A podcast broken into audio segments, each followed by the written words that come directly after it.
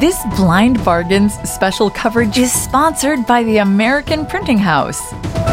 APH designs innovative learning solutions for people who are blind or visually impaired. They believe in the power of breaking down barriers and creating a future that belongs to everyone. Visit aph.org to learn more about their products and services.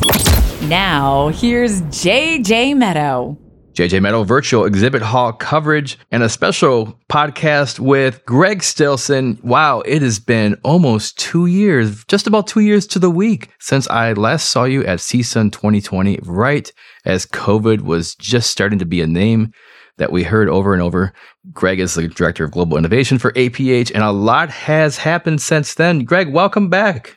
Hey, thanks for having me, JJ. It's been only like two years, like you said. That's crazy. When you look back on it, we were at the Marriott just about two years ago when all of a sudden people started talking about this thing that was eminently going to be here. And turns out it's been here for two years plus, continuing. Yeah, literally, we think it was going to be that long. But I guess one thing because of that, it has allowed you and everyone at APH to develop a whole bunch of new technology and things that have come out since then. So let's play a little bit of catch up, uh, starting with the Braille displays that we were aware of at CSUN 20, but have since been released, starting with the Mantis and the Chameleon. So why don't you go ahead and give us some updates on where we're at with the Braille displays?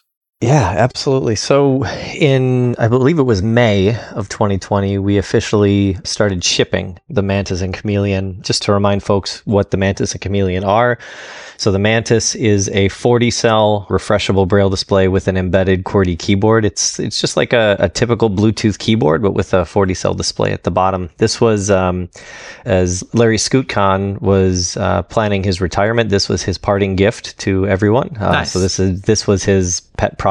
I remember even speaking to him back in like 2014 2015 he was talking about hey why, why don't why don't we have a braille display that has a QWERTY keyboard? And you know he he just he stayed on the course and we we finally got it out in 2020 so super excited about that and uh, the Chameleon is a 20 cell refreshable braille display, really directed at the education market. It comes with multiple different colored kind of skin cases you can put on it. It's got stickers that the kids can kind of dress it up with and things like that as well. Both of these devices, I would say, kind of fall into that. They're not note takers and they're not dumb terminal displays. They're, I would put them in the, the intelligent braille display category. Yeah, and I don't have access to sales numbers, but I would assume that is what a lot of people these days are preferring as far as a display. I can tell you that it's just, I mean, both of these devices exceeded any of our sales expectations. I think some of that also was a sign of the times, right? You, people needed refreshable braille at their fingertips because they weren't getting sadly we're not getting access to as much paper braille when covid was a thing and right.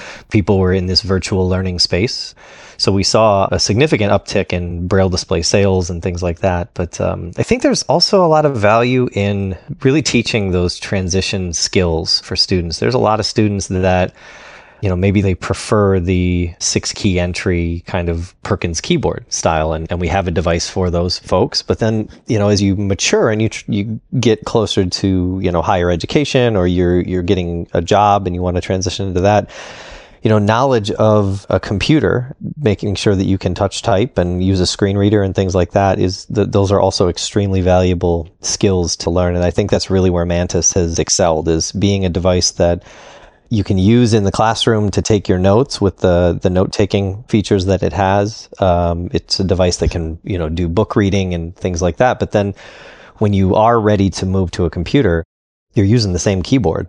You're you're not trying to do these like I think screen readers have done a good job of adapting their commands to Braille layouts, but you have to have quite a memory to remember how to do the F5 command or something like that sure. just with the Braille keyboard. So, but we've seen not only, I would say, in the US to our typical APH, you know, education market, but we've seen exceptional uptick in international sales as well on Mantis. So it's, it's definitely hit the mark there. And just appreciate everybody's feedback who's participated in the Mantis and Chameleon list. And the, the product's gone through, I, I think since then, we probably had six updates, product updates, and since it launched. Yeah, let's talk about some of the features that have been included in the more recent updates. Yeah, so I'll talk about for the Chameleon, the big one that's coming and we'll be showcasing at CSUN is we're adding text to speech to it as well. So right now it's a typical Braille display, but coming in a, a the next update, the version 2.0 update, uh, you'll hear uh, text to speech. The Chameleon will talk, and it'll be able to to basically function in the same fashion that a lot of your typical note takers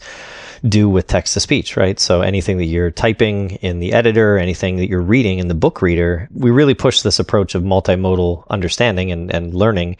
So being able to pair your braille with your text to speech voice as you're reading, how do you pronounce that word, right. that kind of stuff.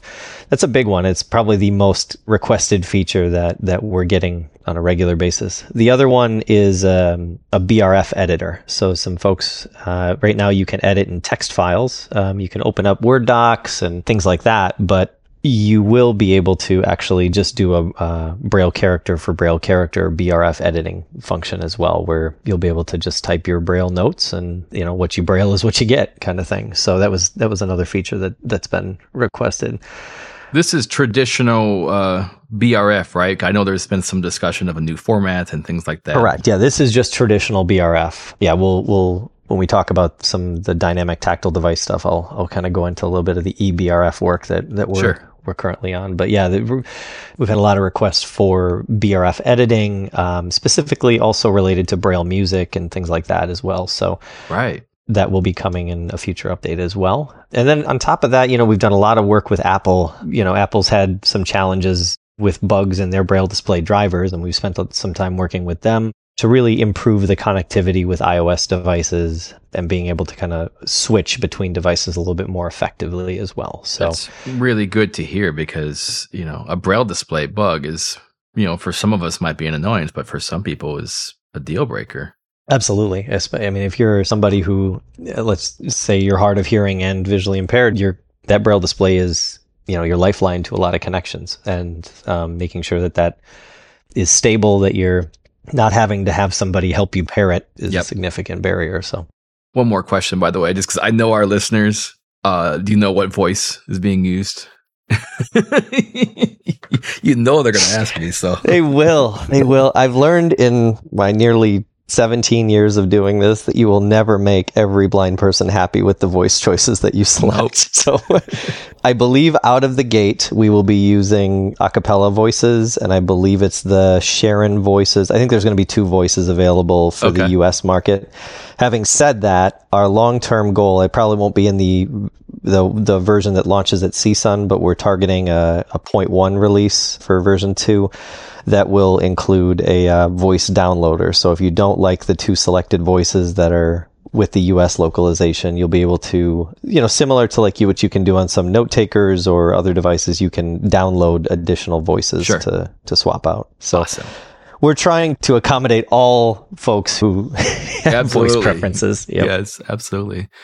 So that's the chameleon, and then the mantis as well has received some updates. Yeah, so the mantis, um, the you know outside of the text to speech, because the mantis doesn't have a, a, speaker, the mantis relies on the same software specification, the software applications that are available on the chameleon. So it'll be getting the BRF updater, so you'll be able to use the SDF JKL input functionality to input into a BRF editor. Sure things like that as well. So it's uh, it'll it'll get all of the same features as the Chameleon, just without the text to speech. We are looking at um, ways that we could potentially use a Bluetooth headset to transmit text to speech to somebody. Um, it's it's a little bit more tech challenging, um, but it's something that's not off the table. Obviously, if we build in the functionality for Chameleon because they're built on the same platform, we've got half the battle won already. So yes, so definitely something that we're looking at. Or you could connect a Bluetooth speaker or something like that to it. So very cool. So that will be available in the booth. You'll be able to actually hear Chameleon talk in the booth at CSUN. So there, that that'll be available there. And I should mention that we're gonna aim to record uh, a little bit of hands-on, and we'll put that up a little later on on uh, Blind Bargains, so people can hear some of the things that we're talking about. Oh man, JJ's in exhibit hall recording for the first time in how many years? I need to figure that out. That's a whole separate thing. But yes, that is the theoretical plan as I record this at this moment. So that's awesome. Cool. So another new Braille device, and this one's a little bit different. I remember when I was a kid, a long, long time ago, you know, learning print, there was all these kind of toys. There was Fisher Price stuff and many thing else, many other things. For Braille, well, there was a Perkins Braille Brailler, and it worked, and it was great. But there wasn't a lot of fun Braille learning toys. And you've had the Braille Buzz for a couple years, which is a really, really simple keyboard that people can press letters and, and hear a few things. But then you have something a little more advanced now called Poly. Tell me about this. Yeah, so the Braille Buzz was it was it was well received and it kind of showed us that there is an interest in this space. And Poly is we worked with a, a, company called Thinkerbell Labs in India. They have the international kind of version of this they call Annie.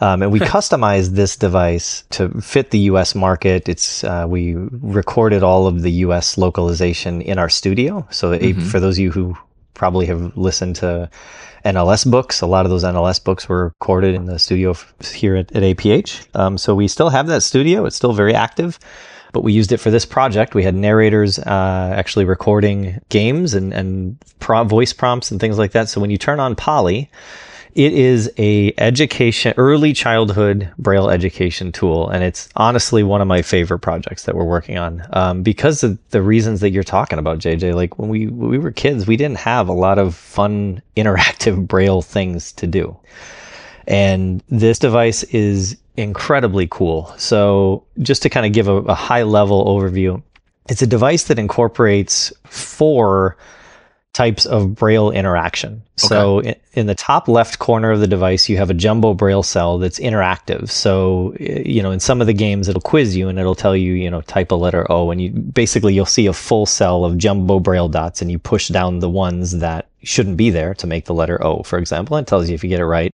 creates a bunch of interactive games. There's also time-based games to see how fast you can get these answers right, and um, there's a whole second level of metrics capture through a online platform that they call Helios that allows a teacher to actually monitor the student's progress even if they're working at home. So the device wow. is it's connected, and um, the teacher can even assign and lock in specific assignments that the student has to do before they're allowed to go play any games, which is definitely built for me when I was a kid. Yes. so in the top left corner is the jumbo braille cell and there's two characters there. So you sometimes you'll, for example, if you need to write like AR, uh, you can do that. And the, there's so you can do the contractions too, more mm-hmm. like the dot yep, fives. Exa- and... yep, exactly. Mm-hmm. In the top right is I think yeah six I think regular size braille cells. And this is used for reading comprehension and reading exercises. So you'll use the Perkins keyboard that's just below these two different Braille cell interactable pieces. So there's a regular Perkins keyboard that you use to t- for typing exercises. And then I guess the old school man that I am, uh, below that is an electronic slate. Hey. And stylus that I am, I, I love it because I'm incredibly terrible at slate and stylus. So this just verifies how terrible I am at, at it. But there's games that are designed for all of these interaction methods, um, and some some even require combinations of all right, now you're doing typing and then switch over to the slate, or typing and then switch over to the um, jumbo braille cells. But there's a whole curriculum that teaches you how to do something, and that's really where APH and Thinkerbell partnered. is we we brought in the uh, UEB contracted braille curriculum at the time that we partnered, they only had uncontracted braille. And so there's a whole curriculum to interactively learn uncontracted and contracted braille while almost rewarding the user with a gamification process. So, you know, you go through the, the reading exercises or the writing exercises, and then you get rewarded with some games and it creates a little level of self competition as well and like I said, there's a, a, whole metrics capturing process that the, t- the TVI or the teacher, the parent can observe just how far the student's gone. And also they can see what letter of the alphabet or what contraction maybe they're struggling with. And maybe they need to go revisit some of those exercises as well. So, so does the teacher need to be in the same room. I believe it says Wi-Fi, or this connect connect remotely as well. Yeah, so it connects via Wi-Fi or LAN connection, and the cool thing is that the teacher can see the whole dashboard of the students that they have. So, for example, if they have multiple polys uh, with multiple students, they can see and choose exercises or or watch the progress of these students from a distance. So, a lot of TVIs, for example, are itinerant and Yeah. maybe they only see the students once a week or so. They can assign a week's worth of exercises or a few days in a row, and then maybe they do a virtual lesson uh, with some of those students. I think that that's something that we're hearing from some TVIs is that it was permanently here last year, but you know some of them are kind of creating this hybrid approach where if they're meeting with a student that maybe is further away now. Now virtual is still in the in play, so it can be part of the the virtual lesson as well. Yeah, exactly. And there's a lot of, I think, need for remote Braille instruction in areas where maybe there isn't a qualified T- uh, TVI who knows Braille. That that certainly has been a challenge even before COVID. Absolutely, absolutely. And so we're hoping to see this product, you know, early summerish timeframe. Um, we're finalizing our, our field testing and um, it will, you know, all the products that we we're, we're talking about today will be on federal quota Mm-hmm. for the education folks to purchase with their quota dollars. And yeah, just really excited to see this product get get out in the people's hands. Exciting. Is there a price yet for this? I believe it's 999 if I Okay. remember right. It's a lot of technology in this little device, so I'm pretty excited about it. Yeah, absolutely. It sounds like an entire redesign from the original Thinkerbell. Yeah, it's a it's a cool product. I you know this is a, a space that I I don't think APH has a lot of experience in. I, the early childhood tech world is not. You know, the Braille Buzz was a very, very, very simple device that did one or two things. This device does a ton of things, and so we're kind of we're going to learn what the appetite is for tech in that early childhood space, right? And you know, if folks respond well to something like this, I mean, I'm I am a huge gamer in general, so I am a believer that you know our blind students should have access to the gaming that you know our other sighted kids have. So Absolutely. Speaking of early childhood, we're going to record another podcast with uh, Leslie Weilbacher about coding and the road to code. But uh, you just wanted to cover a little bit of what's going on, especially with Code Jumper and some new puzzles happening. yeah, so we we saw a you know we we had this really exciting Code Jumper launch right in at CES I think it was in 2020. We were all fired up about it. Everybody's excited to get it in their in their schools and their inclusive classrooms and stuff. And then COVID hit, and then people weren't interacting in a classroom anymore. And Code Jumper is a very hands-on device, right? And we were at a world where people didn't want to be touching other stuff that other people were touching, and so so what we learned was that unfortunately these interactive coding things didn't really work very well in a virtual learning environment. It's meant to be a in, you know in-person interactive kind of con- concept, and so what we started looking into is um, ways that students can independently interact with CodeJumper in you know at a, a home environment, in a in a self-paced environment, and including some of that gamification we were just talking about. And so you know, we we looked around at some of the mainstream things and we saw that these, you know, build your own adventure and puzzle book kind of things were out there in the mainstream. And so we have a set of puzzles that we're releasing uh, where you use Code Jumper with custom sound sets and things like that that you know support these puzzles. And the kids can now kind of track the journey of this alien creature that comes to Earth and is learning about Earth and a bunch of different things.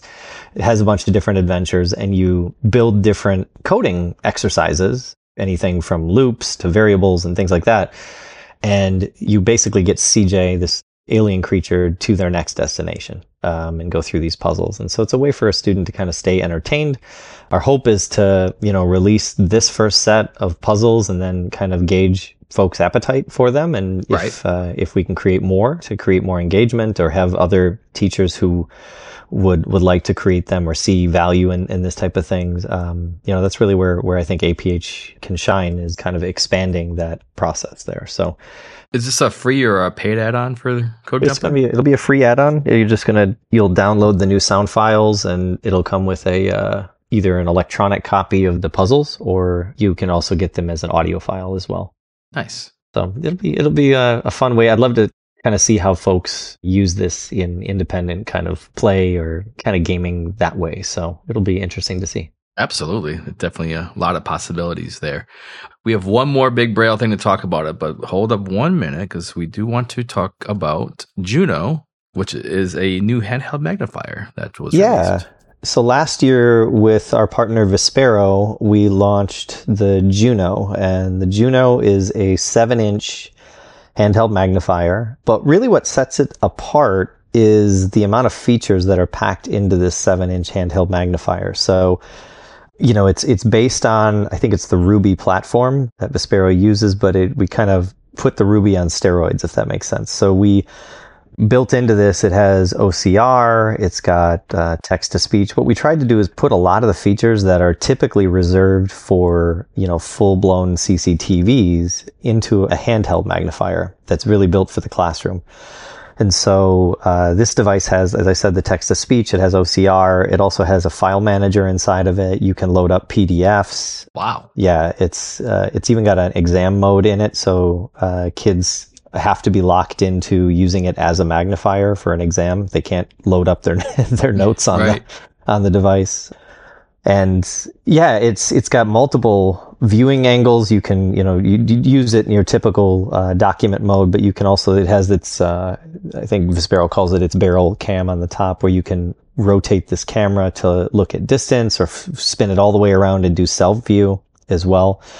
Oh, and the other big thing is after you have taken a picture, there's some really cool concepts called zoning where you can almost create like it, it divides the image that you've taken of a document into zones to allow a low vision person to almost skim a little bit more where you can like look for headings or look for big chunks that you want to jump in and zoom in on. So this, it's a very, very cool device. It's been out since I want to say we launched this in June of last year but it's also been extremely popular. So that is available and it's very simple to use. It's been been really well received. Very cool. Well, we've done a lot of talking about what has come out over the past couple years and what's coming out right about now, but perhaps even more exciting than all this, not to minimize any of these other things, the dynamic tactile device, the DTD. This has been a project in the works for many, many years, but you are actually touching one of these things now, correct? I'm touching the the technology that runs it. I'm not I'm not gonna not gonna make any jokes that I'm touching a product that is right. is there, but but the technology is here, and um, it's pretty incredible to be looking at multiple lines of braille and a graphic on the same screen. That's the coolest awesome. thing I think. So go ahead and uh, bring people up to speed on uh, what has been happening with this. Sure. So many folks are probably familiar with the the work that we did with the Graphiti, you know, back in 20 what, it was a 4-year project, 2014 to 2018, I want to say, something, something like, that. like that, yeah.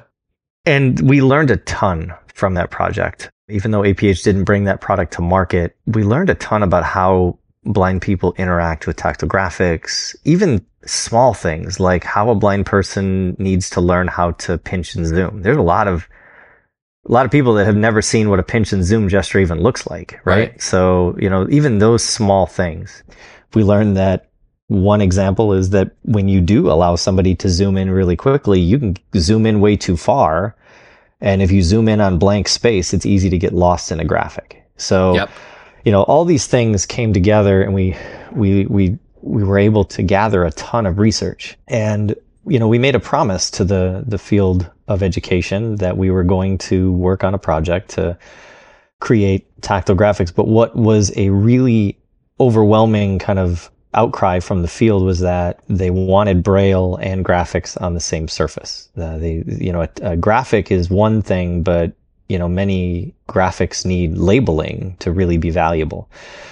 You know, this really kind of made us look at the existing problem that's there today. And, you know, we, we centered this project, this dynamic tactile device project around really one primary goal. And it's going to do a lot more than just this goal, but the, the primary goal that I'm keeping our team focused on is the metric that I'm using is reducing time to fingertips from the time that a textbook is ordered to the time that it arrives at a student's fingertips. And I'm sure JJ, you've experienced the same challenges oh, yes. that I have. I remember getting a calculus book two weeks before my final exam one time. and it's not uncommon. It's unfortunately not uncommon. So, and, you know, as we work toward building this dynamic tactile device, we realize it's like an onion, right? As you start to work on this, you realize that there's more pieces of the puzzle that you have to unwrap. And in this case, um, more layers that keep coming unwrapped. And you know, we realize that the existing Braille standards today aren't built to support a multi-line dynamic device, right? So this unlocked the need to create a new electronic Braille standard So today we have the BRF standard.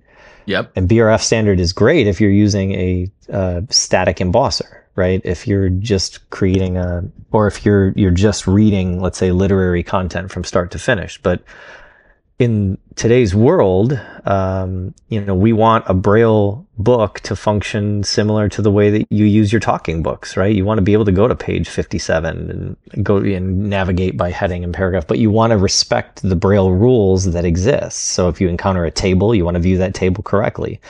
If you seek spatial content in math, you want to see that spatial math, math laid out correctly. So we're not trying to replace the Braille transcriber. I would say, on the contrary, the Braille transcriber with a device like this is going to be even more valuable because the Braille transcriber is the one that's responsible for creating the proper spacing and formatting and the way that you, as a blind person, see a, a textbook or see a math equation.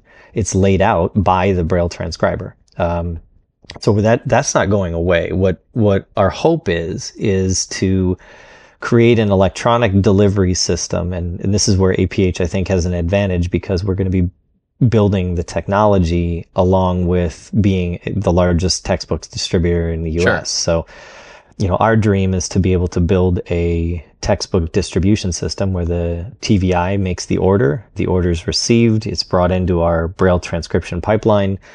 But as the book has chapters or sections completed, they're uploaded to the student's library. And the student at that point is able to download them directly to this dynamic tactile device and access those books.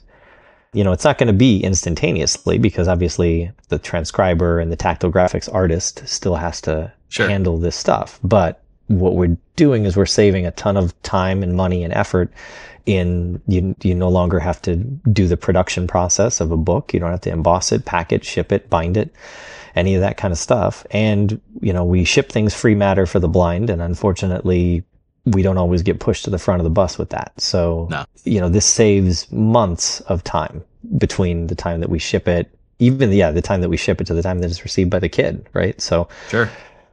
So that's sort of the overarching goal is a device that is capable of doing multi-line braille and tactile graphics at the same time. This EBRF format we're working on, uh, we're partnering with uh, the braille authorities around the world, um, from BANA to the International Council on English Braille, partnering with organizations like RNIB, the Aust- Austrian Association for the Blind, NNELS in Canada, a, a number of international organizations who are guiding us, the DAISY Consortium, guiding us on how best to build a standard. It's not something that I know I haven't done before. Right. And it's funny because as we talked about this to the international partners, all of them said, yeah, we, we've had this in the works or we've thought about doing this, but it's a really hard problem to solve. And so everybody's been more than happy for APH to take this on and for them to support it. But we're like, somebody has to spearhead this. And, you know, with us being a textbook provider, it just seemed to make the most sense that we would spearhead this. But this will not be the EBRF standard will not be something that APH owns. This will be owned by the community. It's not, not something that we want It'll be an own. open source, uh, exactly. open standard. Yep, so exactly. Anybody who wants to incorporate it in their mm-hmm. their products yep. can do that. And the way that I always tell people to imagine the EBRF is imagine like a, an EPUB file with proper Braille formatting. So you have all the flexibility of an EPUB file, being able to navigate by sections or have your document really marked up, but having the this, you know, we add in to an EPUB file essentially the the Braille rules. So, for example, if there's a section where the um, transcriber needed to put spatial content, they can mark that with a spatial tag.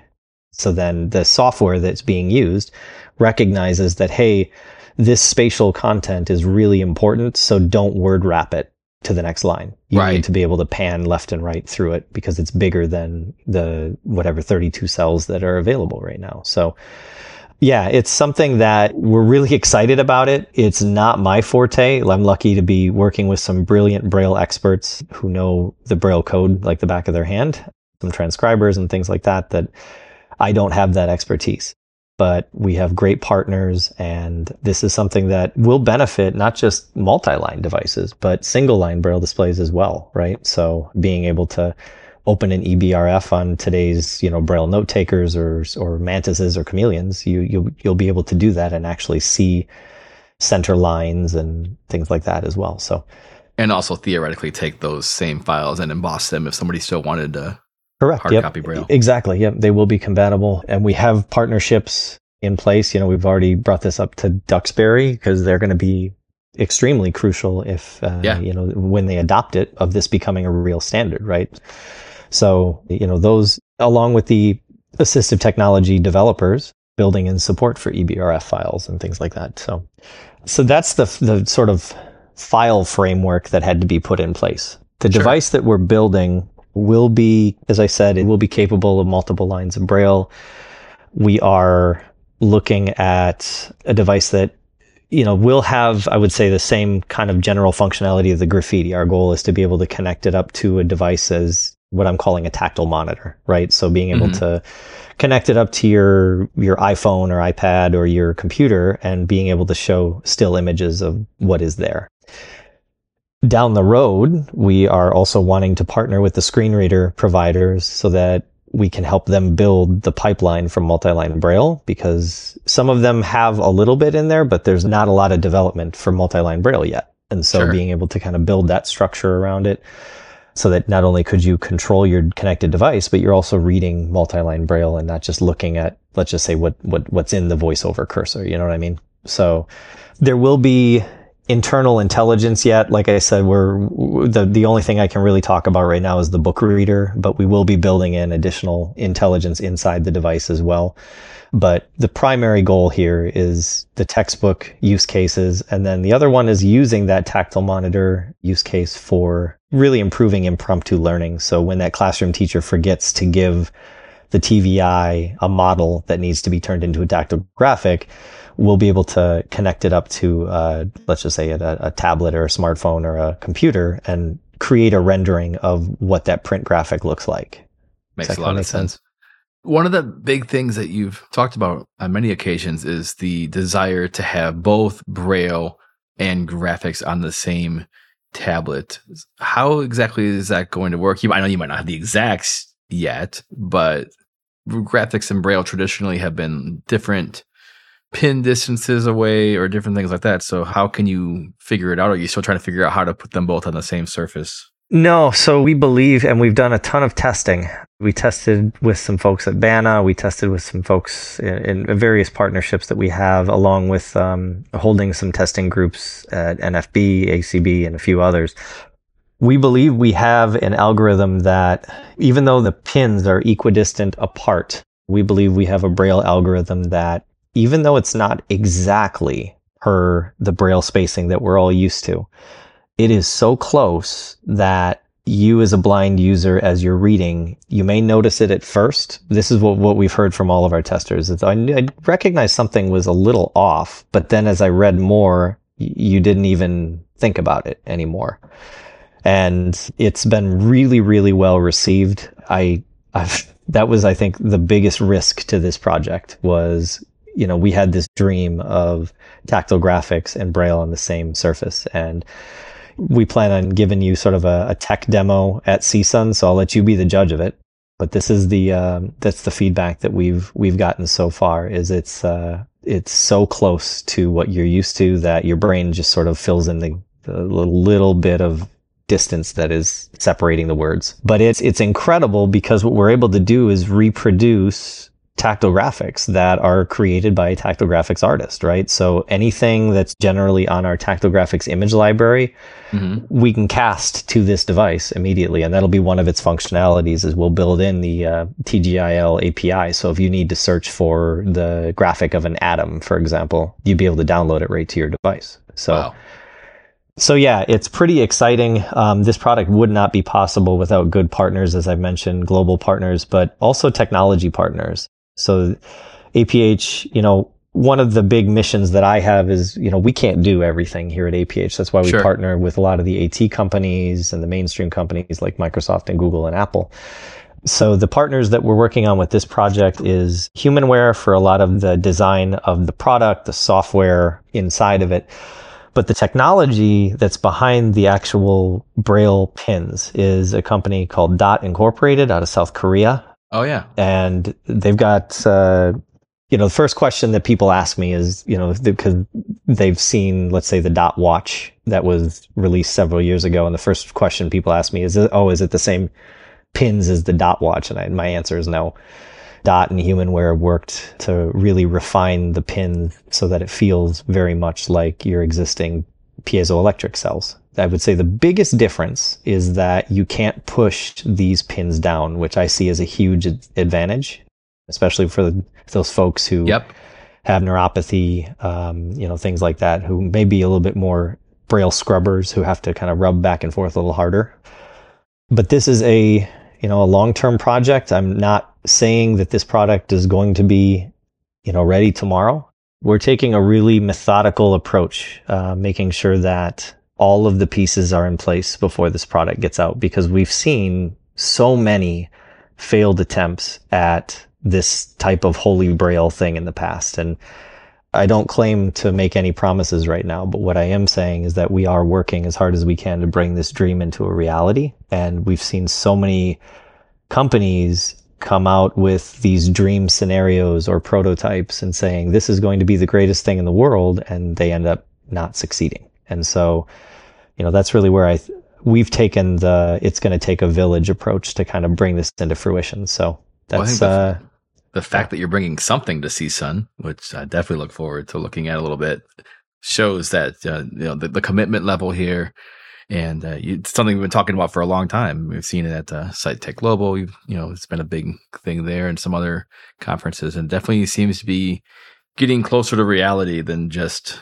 someone talking about a vision for the future. Yeah, and you know, we know that we're not the only ones working on this, and I think that that is the most inspiring piece. Is that I'm sure there's going to be multiple things that people are going to see. And what that shows me is that this is going to be a, a real dream that we're going to see. And, you know, we're, everybody's going to learn from all the successes of these, you know, multi-line approaches and things like that, right? We saw that with Graphiti. We've seen it with the Canute. We're not the first one to do a multi-line device. The Canute, uh, Bristol Braille brought it to fruition first. Yeah. Um, so, every product or every proof of concept, everything that gets talked about, there's learnings that can happen. And um, we're just, we're really excited to see what can be accomplished with something like this. And, and I guarantee you, as we move forward and start doing even more user groups, we were trying to do some pretty interesting virtual user groups on a tactile device. Let me tell you, that is not easy to do. I was, yes. we sent out JJ, to get feedback, we sent out so many packets of tactile graphics. Oh my gosh. to, to, try to get feedback, I cannot tell you how excited I am to actually get in rooms with people and watch the way they interact with stuff. So it's going to be fun. It's going to be an awesome journey, but I guarantee you we haven't thought of everything and I'm looking forward to learning, you know, the, the things that we haven't thought of yet.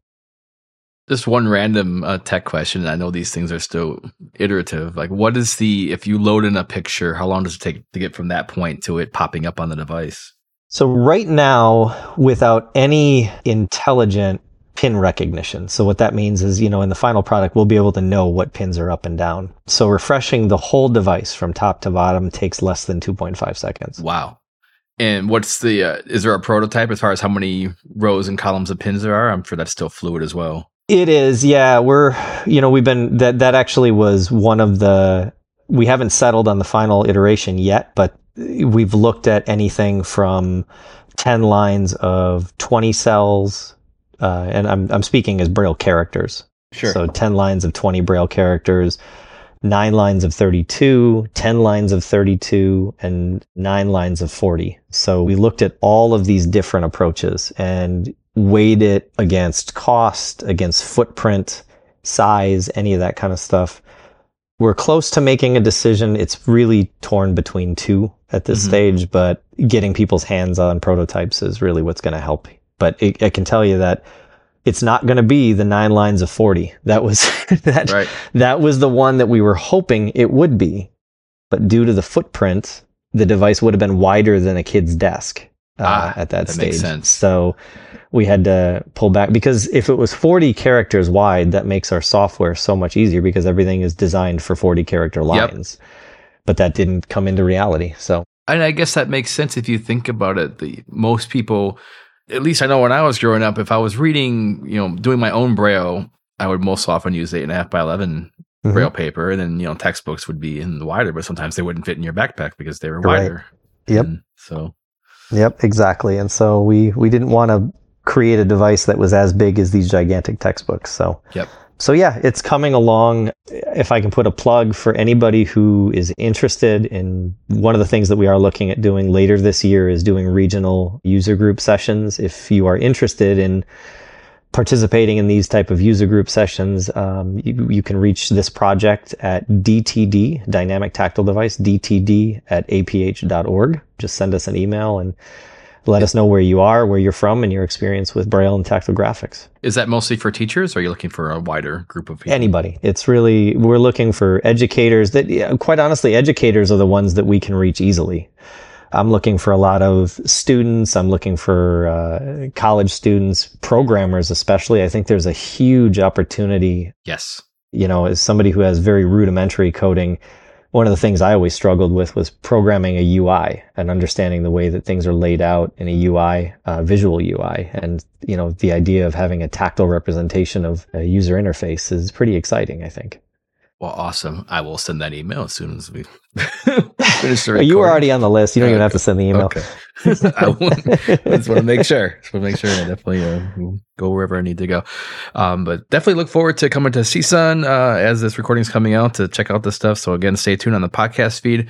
We will have more hands on with some of this stuff that we've talked about and some in- initial impressions in person in Anaheim, which is just an amazing thing to say. Uh, hope you uh, have a great conference. Of I'll definitely uh, have you give out your contact information, anything like that. Absolutely. Yep. Yep. We're. I looked at the weather as it's snowing here in Wisconsin, and it's. Uh, I think the Sunday that I get there, it's supposed to be 75 and sunny. So nice. I'm looking forward to that. so, I.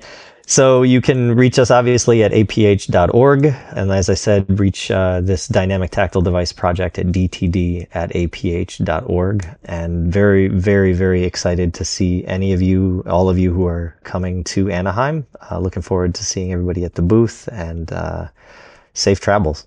Thank you so much. Thanks, Greg. It's always a pleasure. Thank you. This has been another Blind Bargains audio podcast. Visit blindbargains.com for the latest deals, news, and exclusive content.